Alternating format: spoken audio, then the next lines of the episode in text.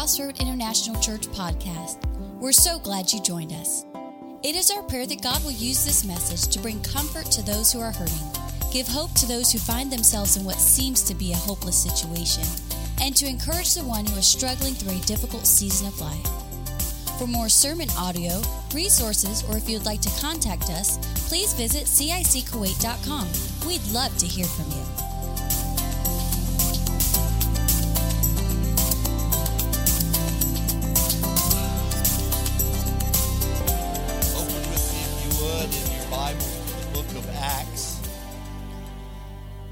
Chapter 8. We're going to read verses 26 through 38. We'll go through and study those verses. You know, we've declared that 2018 is the year of outreach, and we've been preaching some messages from time to time on outreach. And so today, from studying the life of Philip, I just want to give you some instructions on how to witness one on one. That's where most people come to know Christ is through a personal relationship with someone and a one-on-one encounter with them. In Acts chapter 7, we have the stoning of Stephen. When I was growing up, all of my buddies in Sunday school used to like to play Bible games, and they said, Oh, let's play and you can be Stephen. Never was very fun on my side, but they thought it was hilarious, you know. But this was the stoning of Stephen, and there was a young man there by the name of Saul of Tarsus, who it says that he was consenting to the stoning of Stephen. And then Saul started breathing out threatenings against the church. He started going into homes. He started arresting men and women that were believers and throwing them into prison. And those believers that were in Jerusalem, they were scattered everywhere in the region. It's interesting that it took persecution for the Great Commission to begin to be fulfilled. Jesus said, Go into Jerusalem, Judea, Samaria, and into the uttermost parts of the earth and preach the gospel. Acts chapter 1, chapter 2, chapter 3, chapter 4, chapter 5, chapter 6, everything was concentrated in Jerusalem. And then this great persecution arose, and they were scattered then into Judea and Samaria. So Philip, as he left Jerusalem, went down to the city of Samaria, preaching the gospel to them, and a great revival broke out. Talks about multitudes of people that were saved and this wonderful revival. And the revival was so great that word got back to the church in Jerusalem. And the church in Jerusalem then sent Peter and John down to Samaria to check it out. And then what we're going to study in Acts chapter 8, verses 26 through 38, we have the account of Philip being sent to one man in the middle of the desert. And in this account, we'll see the attitudes that Philip possessed that allowed God to use him to go speak to this first person. The first thing I want us to see about Philip is he was sensitive to the voice of God, verse 26. Now, an angel of the Lord spoke to Philip, saying, Arise and go toward the south along the road which goes down from Jerusalem to Gaza, and this is desert. In the midst of revival, think about this, in the midst of Philip preaching the gospel, affecting an entire region with his ministry, God speaks to him and says, Leave it and go south to the desert. No reason was given, simply a command to go. And he was going to a desert place. Anybody can identify with that? God sent you to a desert place. I was talking to um, a superintendent of one of the schools some time back, and he said, I need you to pray for this one employee that's coming. I said, Why? He said, Well, I got an email from him going, What should I expect in my travels? So he wrote him, you know, all the usual stuff. And the guy wrote back, he said, No, I've never been on an airplane before. What should I expect in traveling overseas? He goes, He's never left his little community, and now he's coming to Kuwait to teach in our school. I think you need to pray for him. But here, Philip is told, Go south toward Gaza. That's all, he, all the instructions he gave.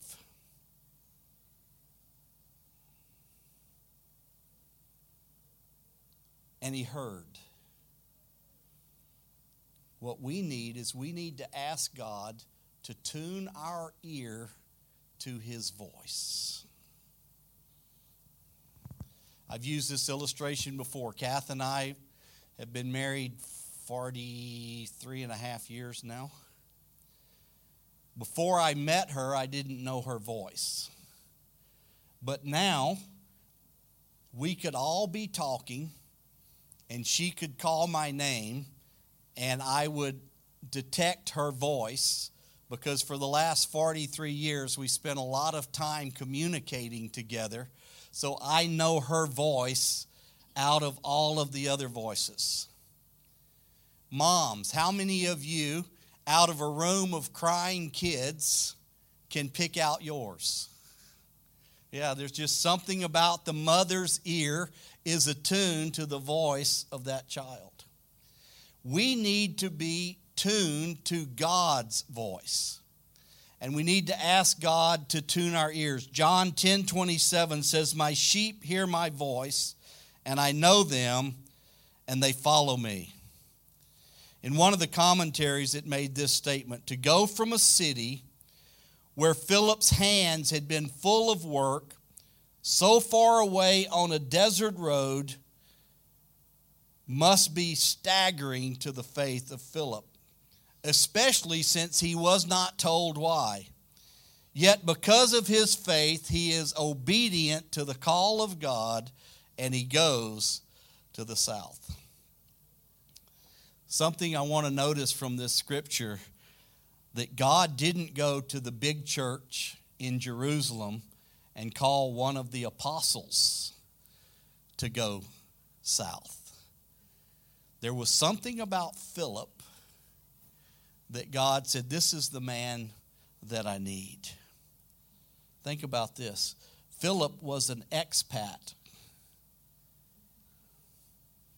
I said, Philip was an expat. Anybody relate to that? Any expats here? We've, you know, we've got some Kuwaitis that come from time to time, but the majority of us are expats. Not only an expat, but he was a refugee. But he still found that God could use him where he was.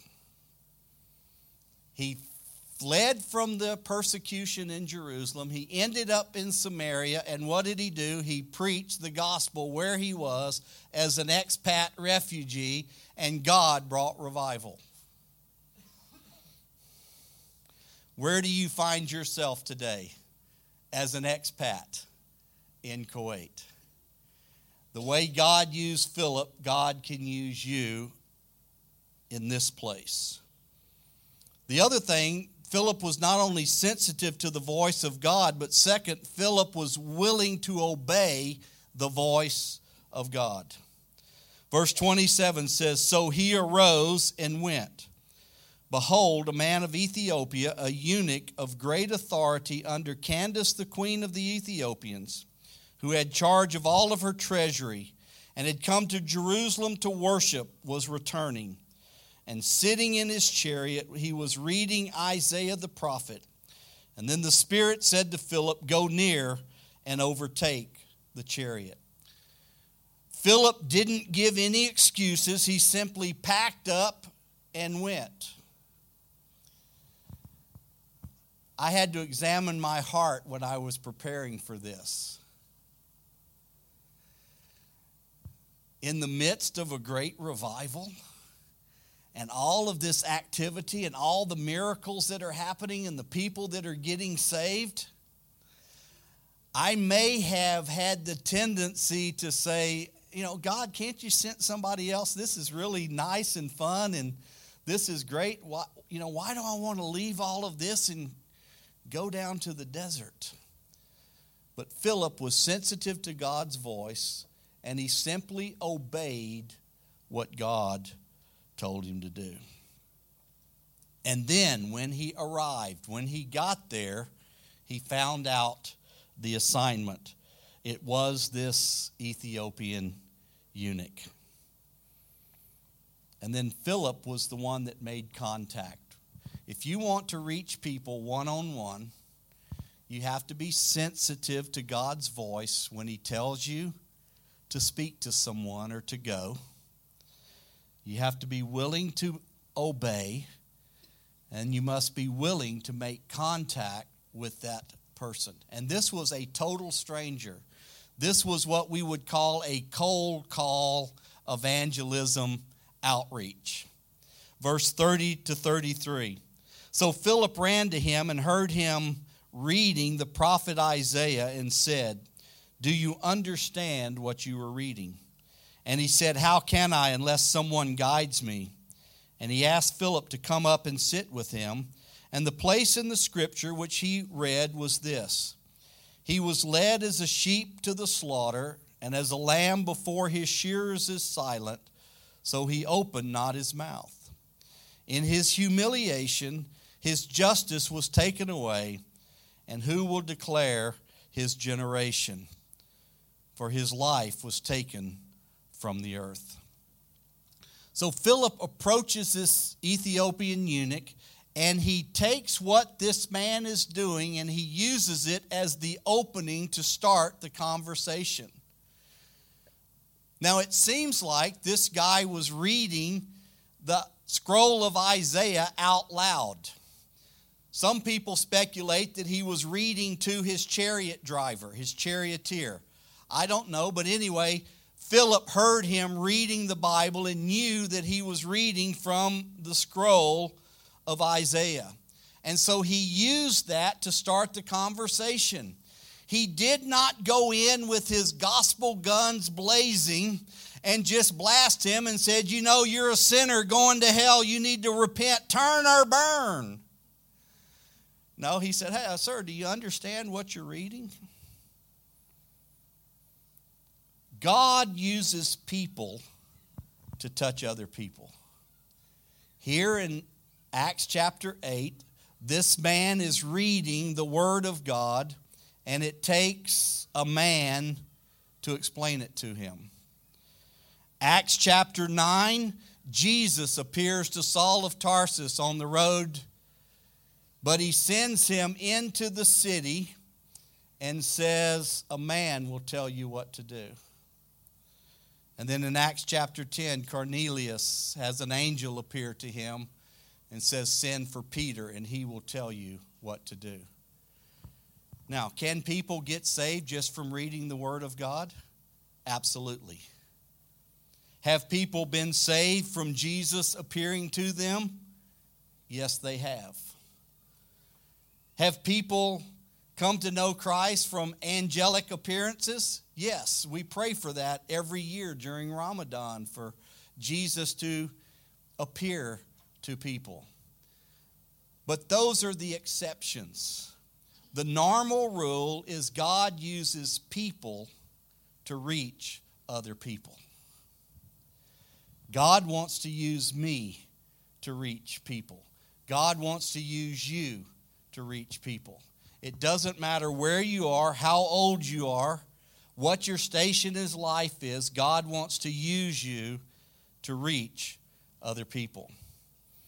And then the next thing we see about Philip is he was prepared to share Jesus. Verse 34 and 35.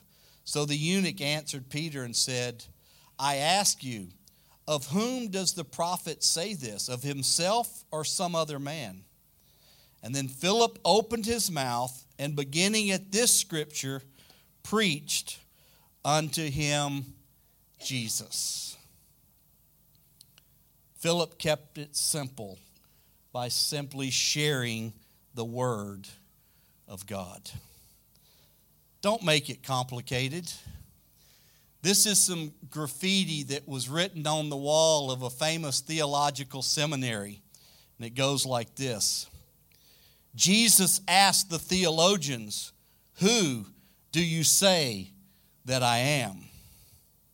And they replied, Jesus, you are the eschatological manifestation of the ground of being, the kerygma in which the ultimate meaning of our interpersonal relationship and the ontological foundation of the context of our very selfhood is revealed. And Jesus goes, Who? See, sometimes we make the gospel too complicated. It's very simple. We're all sinners. Jesus died that we can all be forgiven. Very simple. So don't make it complicated. But I want to challenge you. He started at that scripture and preached unto him Jesus. In my homiletics class in Bible college, our professor took these obscure scriptures and he'd put them on a piece of paper and he dropped them in a hat.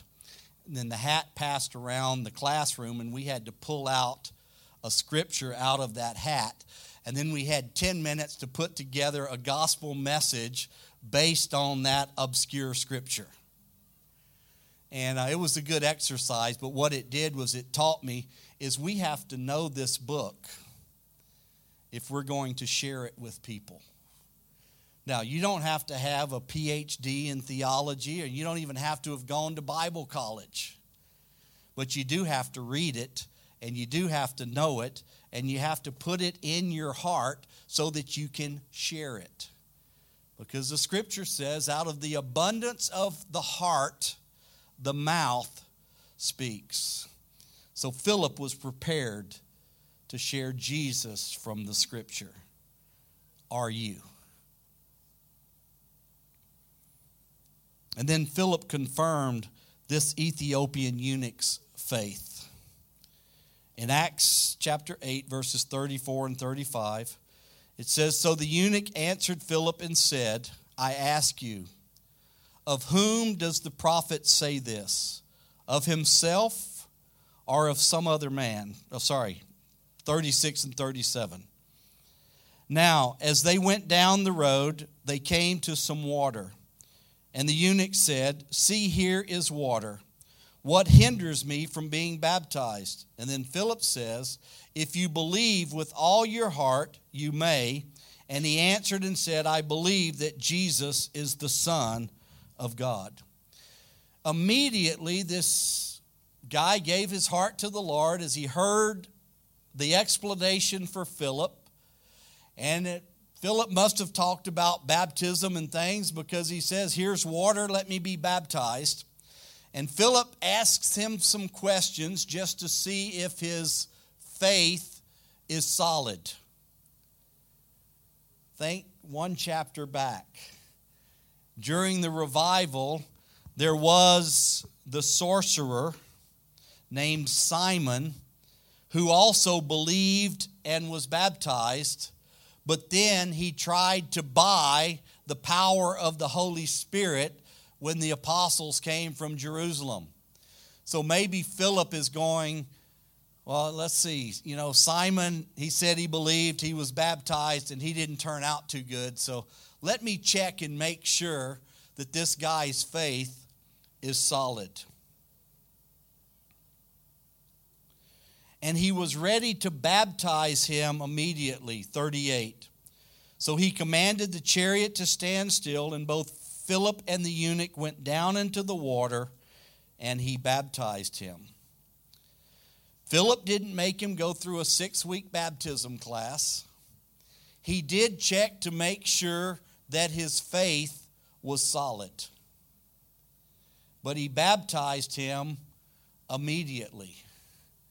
One of the churches we used to work with, we would have people come to the altar and give their hearts to Christ, and we'd sit down for about 10 or 15 minutes and share with them what baptism meant and then go straight to the baptismal tank and baptize them. Now, we had some people that got baptized three or four times. You know, that's okay. It, sometimes it doesn't take maybe the first time, but baptism doesn't do anything for you. Let me tell you, can I just get that in the open? Water baptism isn't your salvation. Water baptism is simply an outward sign of something that has already happened in the Spirit. Any of you take a bath this morning? Hopefully. Were you baptized this morning? Well, I mean, that's the word. It just means to be put under the water. But it's like the table, it's a symbol of something that has happened. Water baptism is a symbol of a declaration to the world that you have died with Christ, you have been buried with Christ, and you have risen in new life with Christ. And we do it as a public declaration of what Christ has done inside of us. So, if any of you have never been baptized and you would like to be, or some of you parents, you have kids that are wanting to get baptized, let us know and we will make arrangements to do that. But Philip was ready to baptize this guy. Larkin, in his commentary on the book of Acts, brings out that up until chapter 6, or everything had been happening, happened in Jerusalem. And then in chapter 8, verses 4 through 25, the gospel is then taken to Judea and Samaria. And now, with this call to Philip in Acts 26 through 40, the Great Commission is finally taken to the ends of the earth. Being an African missionary, I thought it was great that the first Gentile that was reached was an African. And the gospel went from Jerusalem, Judea, Samaria, directly to Africa, to this Ethiopian. I've spent time in Ethiopia, and there are churches there that say they can direct or link the establishment of their church all the way back to this Ethiopian bringing the gospel to Ethiopia. I don't know if that's true or not, but that's what they claim. It's pretty cool, you know the gospel being fulfilled. Let me just ask you a few questions to ponder on today, and then I've got a little video I want to pray or to show and then have some prayer time. So just think about these. Don't raise your hand, don't answer out loud, but contemplate in your heart. Is your ear tuned to the voice of God? Or is your ear more tuned to the voice of self? Or sometimes our ear is tuned to the voice of the world. And hopefully, none of us have an ear tuned to the voice of Satan. But we need to ask God, what do I need to do to be able to hear your voice better? And the only way to learn someone's voice better is to spend time with them.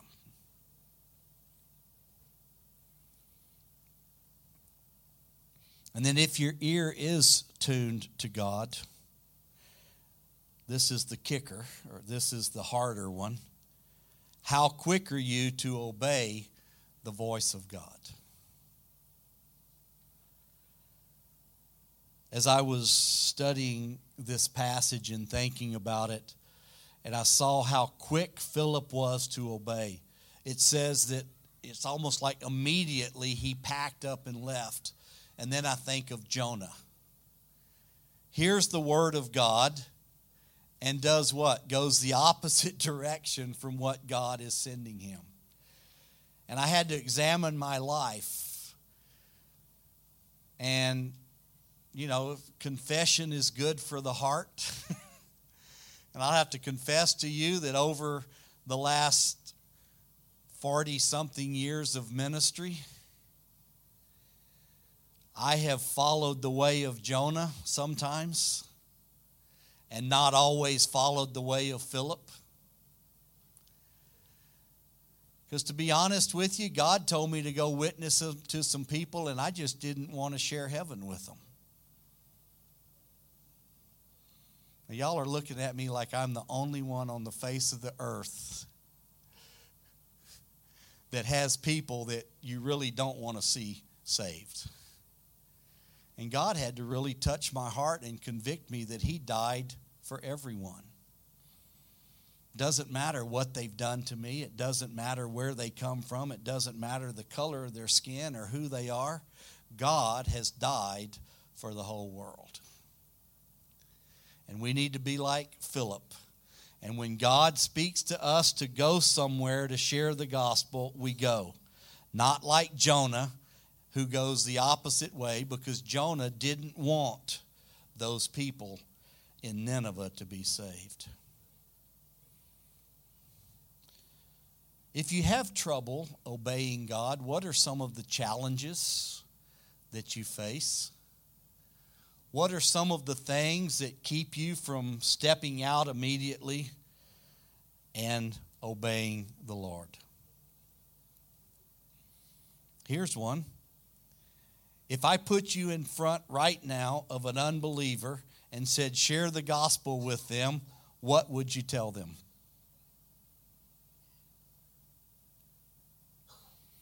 Do you know enough of the word to share the good news with them? If not, how can you prepare yourself to be ready to give an answer for the hope that is within you? That's a command of Scripture, that we are always to be prepared to give an answer for the hope of Christ Jesus. And do you ask God to give you open doors to share Jesus? Every believer, we should be doing this daily. Every day, we should be asking God, open a door today for me to be able to share the good news with others. And if not, I ask you to start asking God to open these doors. Let me pray for you. Father, we come to you and we just thank you for your word. Because, Father, your word is alive. Father, I thank you that you have called each one of us to share the good news. You've told every believer to do the work of an evangelist. And Father, we thank you that you have equipped us with your spirit to share the good news of Jesus, to share our testimony of how we were enemies of God, but then one day Jesus came into our lives and changed everything. Father, help us to study your word and to get it down in our hearts to where out of the abundance of our heart, your word would come forth as we have an opportunity to share the gospel with others. Father, help us to be like Philip and to immediately obey you when you lead us and guide us. Father, help us not to be like Jonah and turn away from what you've called us to do. But Father, we thank you right now for touching every person in this room. Father, open doors of opportunity at the places where we work, at the places where we shop, in the taxis that we ride in. Father, as just chance encounters with people on the street, let us be able to give an answer for the hope that is within us. Because, Father, who knows one of us may be speaking to someone as influential as this Ethiopian eunuch that took the gospel back to his nation. Father, I thank you think of the woman at the well that met Jesus and went back and the whole city came out to see Jesus because of her witness. Father, I come against fear and intimidation that would keep us from opening our mouths. Father, I ask that you would give us courage and strength to be a witness for Christ. Because, Father, your word says if we don't talk about Christ, then he will not talk to the Father about us. Father, we thank you in Jesus' name for doing a great work in our hearts today and help us to take this message and to apply it in our life in Jesus' name. Amen.